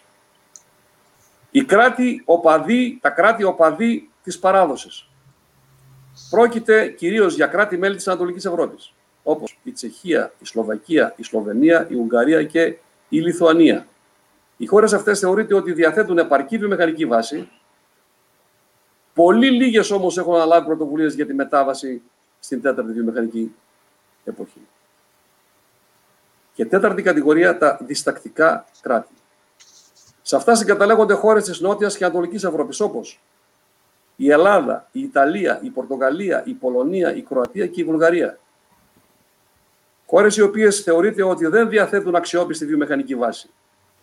Ενώ τα σοβαρά δημοσιονομικά προβλήματά τους παρεμβάλλονται στον άμεσα αποτελεσματικό αναπτυξιακό τους προσανατολισμό. Τελευταία, ενδείξεις υπάρχουν για τη μετακίνηση κυρίως της Ιταλίας αλλά και της Ελλάδας προς τη δεύτερη κατηγορία, δηλαδή προς την κατηγορία των κρατών με δυνατότητες. Θέλω να θέσω τώρα επιγραμματικά τις προϋποθέσεις, τους στόχους για τη μετάβαση και λειτουργία στην ψηφιακή εποχή. Πρώτος μεγάλος στόχος, ζωτικής σημασίας. Είναι η τυποποίηση των συστημάτων, των πρωτοκόλων, των κωδίκων και των διασυνδέσεων. Η τυποποίηση των συστημάτων των πρωτοκόλων και των κωδίκων. Η λογική και η πλατφόρμα του gov.gr είναι θετική. Αλλά δεν αρκεί. Η δικτύωση σε κάθε τομέα είναι το μέλλον. Όπου ήδη οι ταχύτητες εποχής το έχουν μετατρέψει σε παρελθόν. Παραδείγματος χάρη. Δεν μπορεί τα ελληνικά πανεπιστήμια και τα ερευνητικά κέντρα να μην έχουν το δικό τους δίκτυο. Δεν μπορεί το σύνολο της αυτοδιοίκησης να μην έχει το δικό της δίκτυο. Δεν μπορεί οι φορείς κοινωνικής οικονομίας, όσοι και όπως είναι, να μην έχουν το δικό τους δίκτυο. Ακόμα δεν μπορεί οι ενεργειακές επιχειρήσεις να μην έχουν το δικό τους δίκτυο. Τονίζουμε εδώ ότι ενώ οι αγορές βασίζονται στην επιδίωξη του ιδιωτελού συμφέροντος, τα δίκτυα βασίζονται στο αμοιβαίο συμφέρον και η συμμετοχή τους σε αυτά αποδίδει πολλαπλάσιο τελικό μέρισμα από ότι η μεμονωμένη επιχειρηματική δράση το όφελος και η ελευθερία μεγιστοποιείται σε τελική ανάλυση με το να ανήκεις και όχι με το να κατέχεις. Η ελευθερία και το όφελος βρίσκεται στις σχέσεις που μοιράζεσαι, δηλαδή στο δίκτυο και όχι στην κατοχή, ακόμη και ενός αποκλειστικού προϊόντος, που στέκεσαι όμως μακριά στην απομόνωση. Ε, αποκλειστικό προϊόν που στις σημερινές συνθήκες δεν υπάρχει περίπτωση να μακροημερεύσει. Το δίκτυο είναι συνώνυμο της συνεργατικότητας, ενώ οι αγορές του ανταγωνισμού, της αντιπαλότητας. Όταν θα χρειαστεί στο πεδίο των μεγάλων διεθνών αγορών να αναμετρηθούν τα δίκτυα και οι μεμονωμένες όσο μεγάλες και αν είναι οι επιχειρήσεις, είναι βέβαιο ότι η μάχη θα κερδιθεί από τα δίκτυα. Δεύτερος στόχος. Ο καταμερισμός και η οργάνωση εργασίας θα αλλάξουν ριζικά λόγω της μεταβολής των επιχειρηματικών προτύπων. Ο έλεγχος της παραγωγής σε πραγματικό χρόνο αναμένεται να μετασχηματίσει το περιεχόμενο, τις διαδικασίες και το περιβάλλον εργασίας, απαιτώντας αυξημένη ευθύνη και συνεχή αναβάθμιση των δεξιοτήτων του προσωπικού. Ο ο παραδοσιακός καταμερισμός εργασίας θα αρθεί. Νέες επιχειρησιακές και οργανωτικές δομές που θα στηρίζονται περισσότερο στη λήψη αποφάσεων και σε υπηρεσίες συντονισμού, σε υπηρεσίες ελέγχου και συγχρονισμού θα δημιουργηθούν. Η ανάγκη δηλαδή συγχρονισμού εικονικών και πραγματικών μηχανών σε πραγματικό χρόνο θα αποκτήσει προτεραιότητα. Αυτό το περιβάλλον εργασίας, όπου ο άνθρωπος θα χρειαστεί να διοικεί, να συνεργάζεται και να αλληλοσυνδέεται με ρομπότ, δεν έχει προηγούμενο στην ιστορία των βιομηχανικών επαναστάσεων. Το αυριανό δυναμικό θα δρά περισσότερο αυτόβουλα και θα πρέπει να διαθέτει αυξημένες ικανότητες διαχείρισης και επίλυσης πολύπλοκων προβλημάτων. Είναι αναγνωρισμένο εδώ ότι τα κράτη με πολυπληθές και αξιόλογο δυναμικό STM, αυτό είναι το Science, Technology, Engineering, Mathematics, S, Science, T, Technology, E, Engineering, M, Mathematics. Τα κράτη λοιπόν με πολυπληθές και αξιόλογο δυναμικό STM είναι αυτά που διαθέτουν το κατάλληλο επιστημονικό προσωπικό και μια καταρχήν δυναμική για κατακτήσεις μέσα στην τέταρτη βιομηχανική επανάσταση. Αποτελούν δηλαδή συγκριτικό πλεονέκτημα. Εδώ τώρα, τεχνοφοβικές προσεγγίσεις, αποκομμένες από τα νέα υποκείμενα του σύγχρονου κόσμου, τα οποία νέα υποκείμενα θα είναι ένα μείγμα πραγματικού και ψηφιακού. Αυτές οι προσεγγίσεις, οι τεχνοφοβικές, είναι καταδικασμένες. Εδώ τώρα υπησέρχεται και η περιβαλλοντολογική διάσταση. Η ενεργειακή διάσταση του μεδενικού αποτυπώματος άνθρακα. Δηλαδή, οι νέες τεχνολογίες στους χώρους παραγωγής πρωτίστως, αλλά και στη συνολικότερη λειτουργία των οικονομιών, οφείλουν να είναι συμβατές με τους όρους της Πράσινης Συμφωνίας και τους οριζόμενους σταθμούς στο δρομολόγιό της μέχρι το 2030 και το 2050. Τώρα, εμείς σαν Ελλάδα έχουμε και ένα άλλο σοβαρό πρόβλημα. Το έθεσε και ο κύριος Δάσιος και εσείς κύριε Πνευματικάκη. Από το 2011 η Ελλάδα έχει μπει σε μια πρωτοφανή φάση στα μεταπολεμικά δεδομένα. Ένα διπλό φαινόμενο επηρεάζει καθοριστικά αρνητικά τη χώρα. Από τη μια, το φυσικό ισοζύγιο στη δημογραφία είναι πλέον αρνητικό. Οι θάνατοι είναι περισσότεροι από τις γεννήσεις.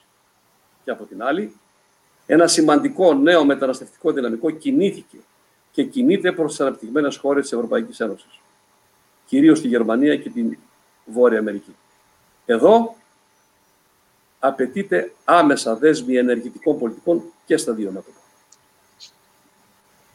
Ένα ακόμα σημείο κρίσιμο είναι ότι μεγάλη σημασία αποκτά πλέον η παιδεία και η εκπαίδευση. Το ψηφιακό σχολείο δεν μπορεί να εξακολουθεί να βρίσκεται εκτός του εκπαιδευτικού περιβάλλοντος, τουλάχιστον στις δύο πρώτες βαθμίδες. Ενώ στα ΑΕΗ δεν μπορεί τον τόνο στα θέματα αυτά να τον δίνουν κάποιες λαμπρές εξαιρέσεις. Απαιτείται μια επανάσταση υπέρ των νέων τεχνολογιών. Τέλος, αλλά σε καμία περίπτωση έσχατο, η ελληνική αμυντική βιομηχανία. Πρέπει και οφείλει με κάθε τρόπο να πραγματοποιήσει ένα άλμα, αξιοποιώντας, κόβοντας δρόμο με τις ψηφιακές τεχνολογίες που κυριαρχούν πλέον στον τομέα αυτόν. Εγκαθιστώντας, δημιουργώντας μερική ή ολική εγχώρια παραγωγή σε εξοπλιστικά μέσα ή σε τμήματα στρατιωτικού πολεμικού υλικού. Μεταφέροντας πιθανώς την αρχή τεχνολογία ή δημιουργώντας συνεργασίες, αναπτύσσοντας όμως τη συνέχεια με τις δικές μας πράγματι σπουδαίες επιστημονικές δυνάμεις αυτοδύναμη, ενδογενή τεχνολογία και παραγωγή. Αυτό είναι το παράδειγμα του Ισραήλ σε αυτόν τον τομέα. Μπορούμε να το ακολουθήσουμε. Γνωρίζουμε σήμερα ότι κάθε πόλεμος πλέον κερδίζεται από την ενσωματωμένη τεχνολογική υπεροχή στα πολεμικά μέσα. Σε αέρα, θάλασσα και ξηρά. Όχι απλώς η προτεραιότητα, αλλά το καθήκον εδώ έχει σχέση με την ακαιρεότητα και το μέλλον της πατρίδας. Απέναντι στην διαρκή εξανατολών τουρκική απειλή. Είναι πολύ σημαντικό νομίζω ότι, σε, ότι αρκετός κόσμος έχει, το έχει κατανοήσει αυτό το πράγμα πλέον και το βλέπει θετικά. Δηλαδή, τα, τα φλιναφήματα περί ειρήνης και τα αντιπολεμικές ε, κορώνες που ακούγαμε τα τελευταία χρόνια, νομίζω ότι γενικώς έχουν σταματήσει και αντιλαμβάνονται όλοι την ανάγκη, ας πούμε, ύπαρξης ε, εγχώριας ε, αμυντικής βιομηχανίας. Χαίρομαι ιδιαίτερα γι' αυτό. Πρέπει αυτό, όπως θα πω τώρα αμέσως κύριε Πνευματικάκη, να αποτυπωθεί σε προτεραιότητες. Έρχομαι σε αυτό ακριβώς που άνοιξατε σαν θέμα. Νομίζω λοιπόν ότι υπάρχουν τέσσερις μεγάλες εθνικές ζωτικές προτεραιότητες. Ζωτικές με την έννοια της ζωής ή του θανάτου, ας πούμε. Για να ανορθωθεί, για να ζήσει αξιοπρεπώς και για να προχωρήσει η πατρίδα κοινωνία. Πρώτη, η άμυνα. Δεύτερη, η παραγωγή. Η ενδογενής παραγωγή. Όχι οι εισαγωγές των πάντων και εμπορική δίλευση, όπως προείπα. Η ύπεθρο. Η αγροτική πρωτογενής παραγωγή και ο αγροτοδιατροφικός δευτερογενής παραγωγικός τομέας. Τέταρτο, το δημογραφικό. Αυτές είναι τέσσερις μεγάλες εθνικές ζωτικές προτεραιότητες. Αν οι στόχοι αυτοί είναι πραγματικές προτεραιότητες και όχι κούφια λόγια, τότε πάνω σε αυτούς πρέπει να προσαρμόσουμε τους σπόρους του Ταμείου Ανάκαμψης. Καθένας από τους άξονες του Ταμείου βρίσκει και μάλιστα με πολύ θετικό τρόπο το περιεχόμενό του στις τέσσερις αυτές εθνικές προτεραιότητες. Να βάλουμε δηλαδή τους σπόρους του Ταμείου να υπηρετήσουν τις προτεραιότητες. Και όχι να χάσουμε τις προτεραιότητες σκορπώντας τους σπόρους του Ταμείου σε ημέτερα επιχειρηματικά σχήματα και πελατειακά κυκλώματα. Νομίζω όμως ότι τίποτα δεν θα αλλάξει και το βαθύτερο περιεχόμενο της εποχής με τους απαιτούμενους ρυθμούς θα παραμείνουν ζητούμενα αν η πολιτική με την ουσία που δίνουμε στον όρο πολιτική δεν επανέλθει σε ρόλο κεντρικό. Μια πολιτική που θα εκφράζει μια κοινωνία στην οποία η γνώση, οι ιδέες και η δημιουργία θα κατέχουν κεντρική θέση. Και οι άνθρωποι της, ενώ θα τιμούν την ποιότητα, θα λειτουργούν με συνεργατικότητα και κοινό όραμα. Νομίζω ήσασταν πάρα πολύ γλαφυρός, κύριε Τζιόλα. Περιγράψατε τα προαπαιτούμενα ε, ώστε αυτά τα οποία αναφέρονται ως γενικότερες κατευθύνσεις του ψηφιακού μετασχηματισμού και της πράσινης ε, συμφωνίας, ε, το πώς θα συνδεθούν με τις βασικές επιταγές της χώρας, που είναι τελικά η παραγωγική ανασυγκρότηση, είναι η υπέρβαση του παρασιτικού μοντέλου, με εχμή ε, κέρια, όπως έχει γίνει και σε άλλες χώρες, ε, όπου οι τεχνολογικές εφαρμογές, ξεκινώντας κυρίως από τομείς εχμής, όπως είναι αυτός της άμυνας, μπόρεσαν ουσιαστικά να δημιουργήσουν τους όρους ε, ενός ευρύτερου μετασχηματισμού, δημιουργίας πραγματικών θέσεων εργασίας ε, και ε, ενεργοποίησης ουσιαστικά ανθρώπων υψηλού εργατικού δυναμικού. Επίσης, όπως είπατε, το, το υποκείμενο αυτού του μετασχηματισμού, της παραγωγικής ανασυγκρότησης, είναι ένας μορφωμένος τεχνίτης, ο οποίος έχει ενσυναίσθηση, έχει, συνεργα... έχει πνεύμα συνεργασίας, αντιλαμβάνεται το ρόλο του στα πλαίσια μιας ευρύτερης εθνικής αποστολής, γνωρίζει την ιστορία του και την ταυτότητά του. Είναι χαρακτηριστικό δηλαδή ότι σε διάφορες μελέτες που έχουν γίνει για τους καλύτερους τεχνίτες παγκοσμίως είναι αυτοί οι οποίοι γνωρίζουν την ιστορία τους, ε, γνωρίζουν ουσιαστικά ε, αρχαία και λατινικά και εδώ έρχεται ουσιαστικά αυτό το ζήτημα που είπατε της εκπαιδευτικής ανάγκης, της αναγέννησης της χώρας, το πώς να συνδέσουμε δηλαδή τη γνώση της ιστορίας, της παράδοσης ε, και τις δεξιότητες που δημιουργούν αυτές οι γνώσεις με τον τεχνολογικό μετασχηματισμό ε, και τα ζητήματα των τεχνολογιών εχμής. Ένα τελευταίο ουσιαστικά σχόλιο σας θα θέλαμε, για να κλείσουμε ουσιαστικά, ε, αφορά και σχετίζεται προφανώς με αυτά, ε, το θέμα το οποίο επίσης έχει διχάσει τις προσεγγίσεις ε, στο επίμαχο νομοσχέδιο ε, και τις ρυθμίσεις οι οποίες γίνονται για τα θέματα της τηλεεργασίας, της εξαποστάσεως παροχής υπηρεσιών από πλατφόρμες. Κάποιοι ουσιαστικά βλέπουν ότι πίσω από αυτόν τον μετασχηματισμό επέρχεται η ευελιξία των εργασιακών σχέσεων και μια περαιτέρω απορρίθμιση.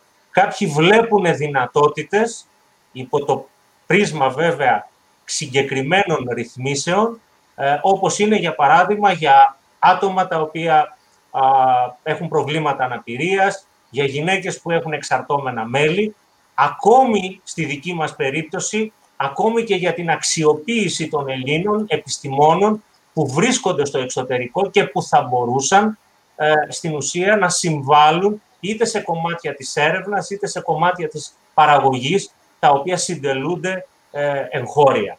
Άρα θα θέλαμε λίγο ένα σχόλιο σας γι' αυτό και αν κατά την άποψή σας υπάρχουν κάποια, κάποιο όραμα για την εργασία, παρότι όπως είπαμε και στην αρχή είναι δυσχερής η θέση της εργασίας απέναντι στο κεφάλαιο στις σημερινές συνθήκες.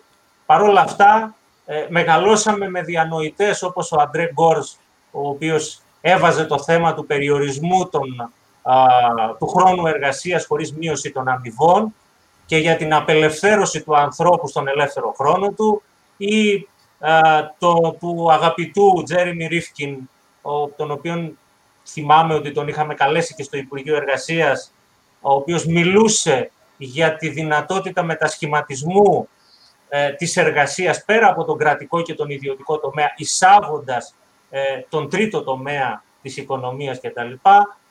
Σήμερα, αν υπάρχουν κάποιες δυνατότητες, με ένα μικρό σχόλιο για να κλείσουμε αυτή την ενδιαφέρουσα συζήτηση. Πράγματι, κύριε Ντάσιο, αυτοί οι διανοούμενοι αλλά και άλλοι μίλησαν και πρότειναν ανάλογα.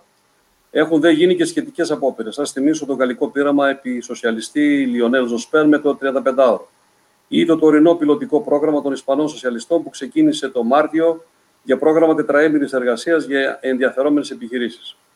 Μάλιστα, ο ίδιος είχα προτείνει στο συνέδριο του Πασόκ το 1999 να εγγραφεί στο πρόγραμμά του και να προχωρήσει η σταδιακή εφαρμογή του 35ωρου. Πρόταση η οποία τότε στην ψηφοφορία απορρίφθηκε με ελάχιστη διαφορά από το σώμα του συνεδρίου. Πιστεύω λοιπόν πράγματι ότι η θεαματική τεχνολογική πρόοδος πρέπει να εννοηθεί ως κατάκτηση του ανθρώπου και των κοινωνιών του και όχι στενά και αποκλειστικά του κεφαλαίου και πρέπει να απελευθερώσει όλο και περισσότερο δημιουργικό ελεύθερο χρόνο για τον άνθρωπο και την ανθρωπότητα σε έργα αυτοπραγμάτωσης και κοινωνικής εξύψωσης. Τώρα, ορισμένες άλλες παρατηρήσεις. Έχω μια έμφυτη, προερχόμενη μάλλον από την ιδεολογική διαλεκτική μου κουλτούρα, απόρριψη όλων αυτών των τίτλων και των συνθημάτων περί τέλους. Τέλος της ιστορίας με τον Φουκογιάμα, τέλος της εργασίας με τον Ρίφκιν. Το είχα πει και τότε στον κύριο Ρίφκιν, όταν τον είχα καλέσει στην, όταν τον είχα καλέσει στην Αθήνα. Ειδικά ο Ρίφκιν, μάλιστα μετά το έργο αυτό του τέλους εργασίας, έγραψε ένα άλλο το 2004, το Ευρωπαϊκό Όνειρο. Αλλά το Ευρωπαϊκό Όνειρο, όπως ξέρεις, προσέκουσε σε δυνάμεις, μηχανισμούς και συνθήκες, συμφωνίες που ενώ το διακήρυσαν, το αντιστρατεύονταν. Πράγματι, ο κύριος Ρίφκιν έχει στα έργα του κάποιες αξιοσημείωτες σκέψεις. Από το πρώτο έργο, μία από αυτές είναι η αναγκαιότητα, η στροφή προς τον τρίτο τομέα της οικονομίας, προς την κοινωνική και αλληλέγγυη οικονομία, στην οποία και ο ίδιος πιστεύω βαθιά και για την οποία, όπως ίσως θυμάσαι κατά την κυβερνητική μου θητεία, είχα συστηματικά προετοιμάσει και κινητοποιήσει πολλές και σημαντικές προσωπικότητες και δυνάμεις σε εθνικό και ευρωπαϊκό επίπεδο, καταλήγοντας μάλιστα στη διαμόρφωση ενός σχετικού σχεδίου νόμου πλαισίου για τον τρίτο τομέα της οικονομίας, τον οποίο όμως λόγω της ήττας το 2004 δεν μπορέσαμε να ψηφίσουμε. Από το και εφαρμογή εκείνης της προσπάθειας είναι ο νόμος 4513 του 18 για τις ενεργειακές κοινότητες. Σχετικά τώρα με το εγγυημένο βασικό εισόδημα. Η πρόθεση αυτή είχε, κατά τη γνώμη μου, νόημα όταν ακόμα βρισκόμασταν στην τρίτη βιομηχανική επανάσταση. Εξάλλου τότε την πρότεινε και ο Αντρέ Γκόρτς.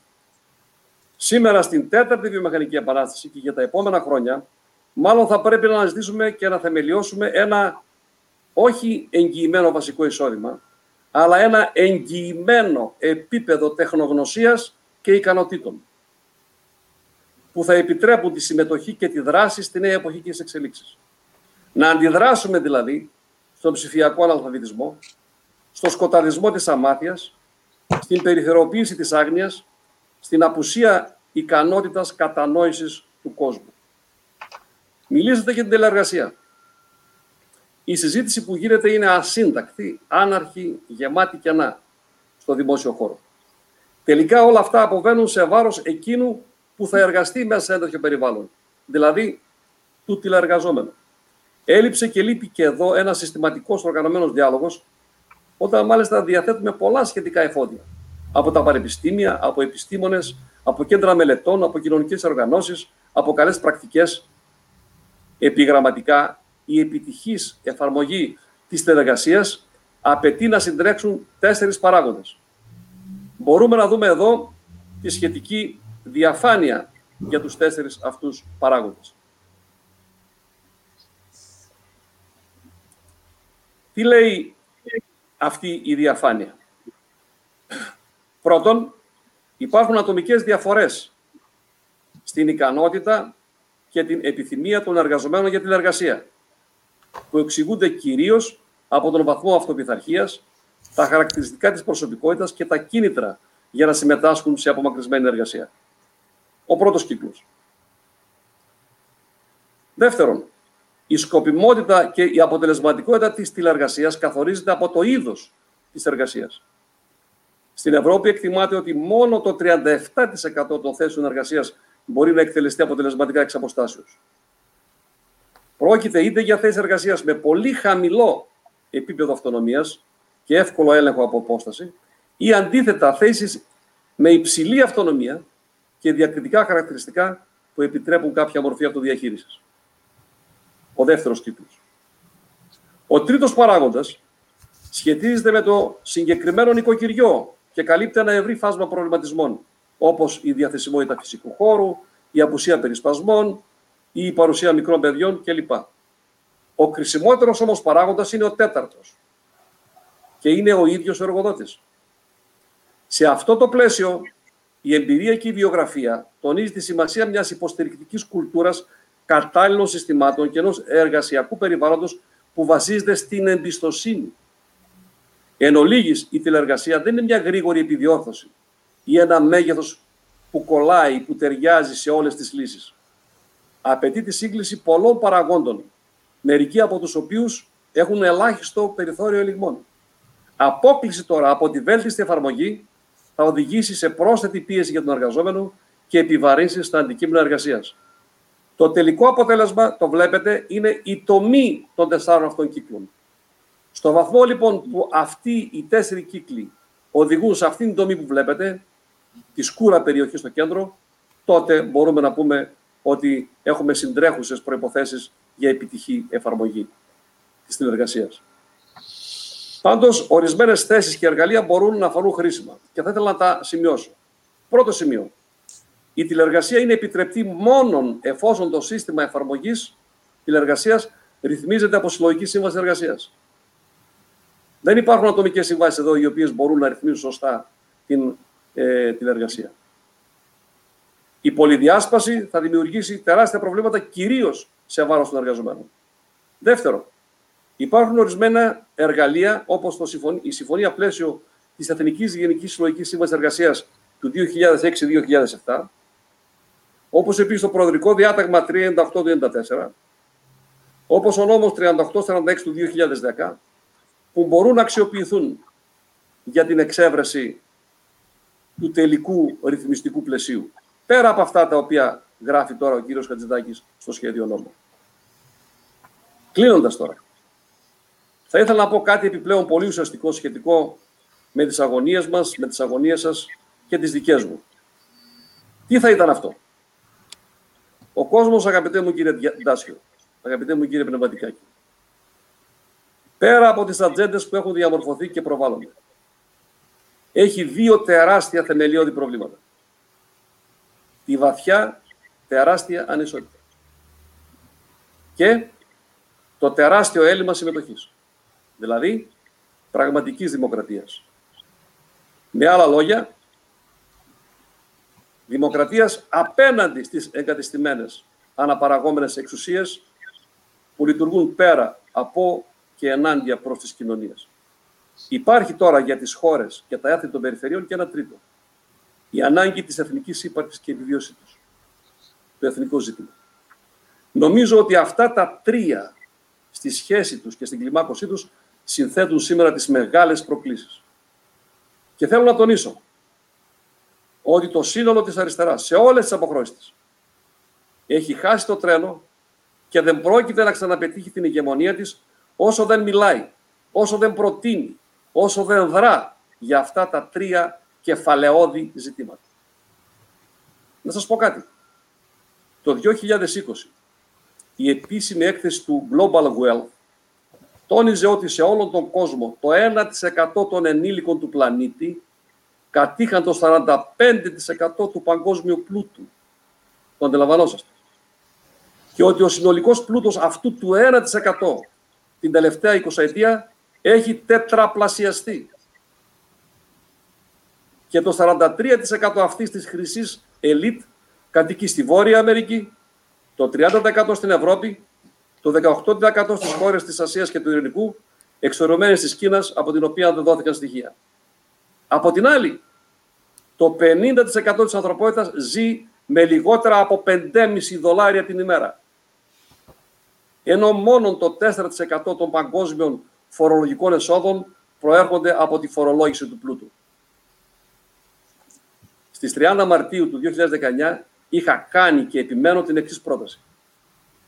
Τότε προς το Πασόκ και το Ευρωπαϊκό Σοσιαλιστικό Κόμμα, που αναζητάει τη χαμένη του ταυτότητα και την οποία αποκλείεται να τη βρει αν συνεχίσει να είναι παρακολούθημα των νεοφιλελεύθερων.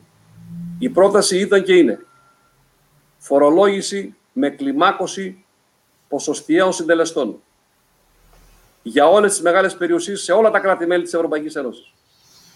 Παραδείγματος χάρη, για περιουσίες από 1 εκατομμύριο ευρώ έως 2 εκατομμύρια ευρώ, συντελεστής ετήσιας φορολόγησης 1%.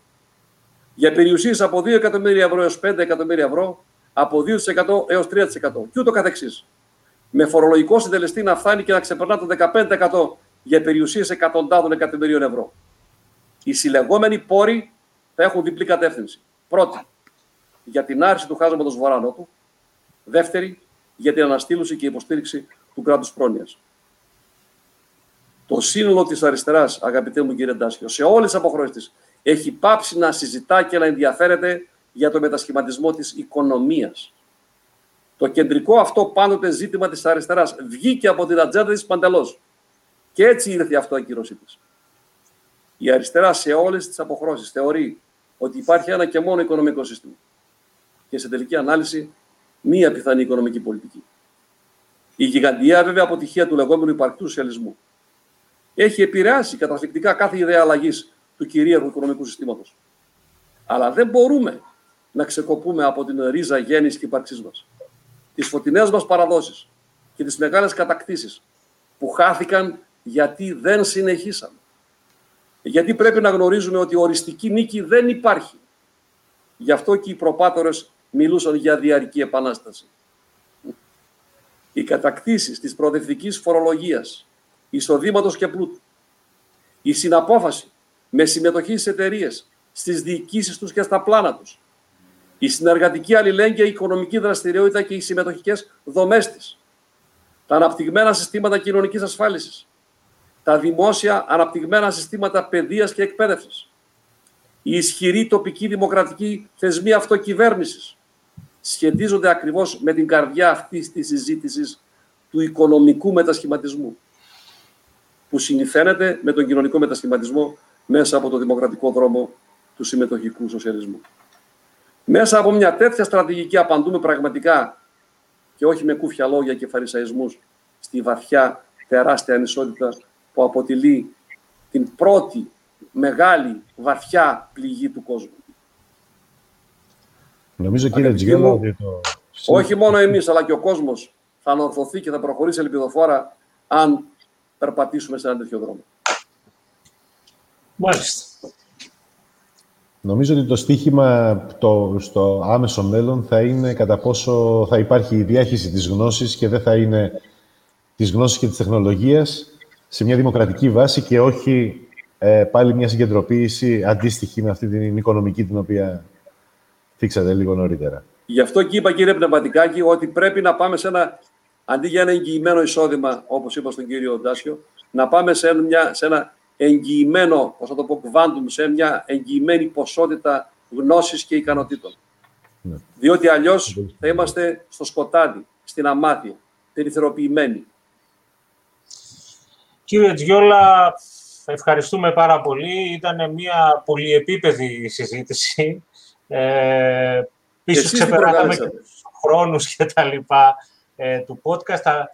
Αναφερθήκαμε στην αγορά εργασίας, στους παραγωγικούς μετασχηματισμούς, στους οικονομικούς και κοινωνικούς μετασχηματισμούς. Νομίζω ε, θίξαμε και διαβγάσαμε πολλούς τομείς ε, και για μας ήταν πάρα πολύ σημαντικό που είχαμε σας κοντά μας, αυτή την πρώτη μας έτσι, απόπειρα να προσεγγίσουμε αυτά τα καυτά ζητήματα. Ε, θα συνεχίσουμε το επόμενο διάστημα με θέματα επικαιρότητας συγκυρίας ε, που αφορούν αυτούς τους τομείς. Και πάλι θα ήθελα να σας ευχαριστήσω. Και... Εγώ σας ευχαριστώ από την καρδιά μου. Από την καρδιά μου σας ευχαριστώ. Να και εύχομαι η προσπάθεια που κάνετε, η απόπερα αυτή που κάνετε του διαλόγου σε σημαντικούς τομείς να έχει επιτυχία. Είναι αναγκαία. Είναι αναγκαία. Να είστε συγχαρητήρια, καλά. Συγχαρητήρια για την προσπάθειά σας. Καλή επιτυχία. Ευχαριστούμε πολύ για την παρουσία σας και για τη συμμετοχή σας. Ευχαριστώ. Καλώς σας βράδυ. Καλώς σας. Γεια σας.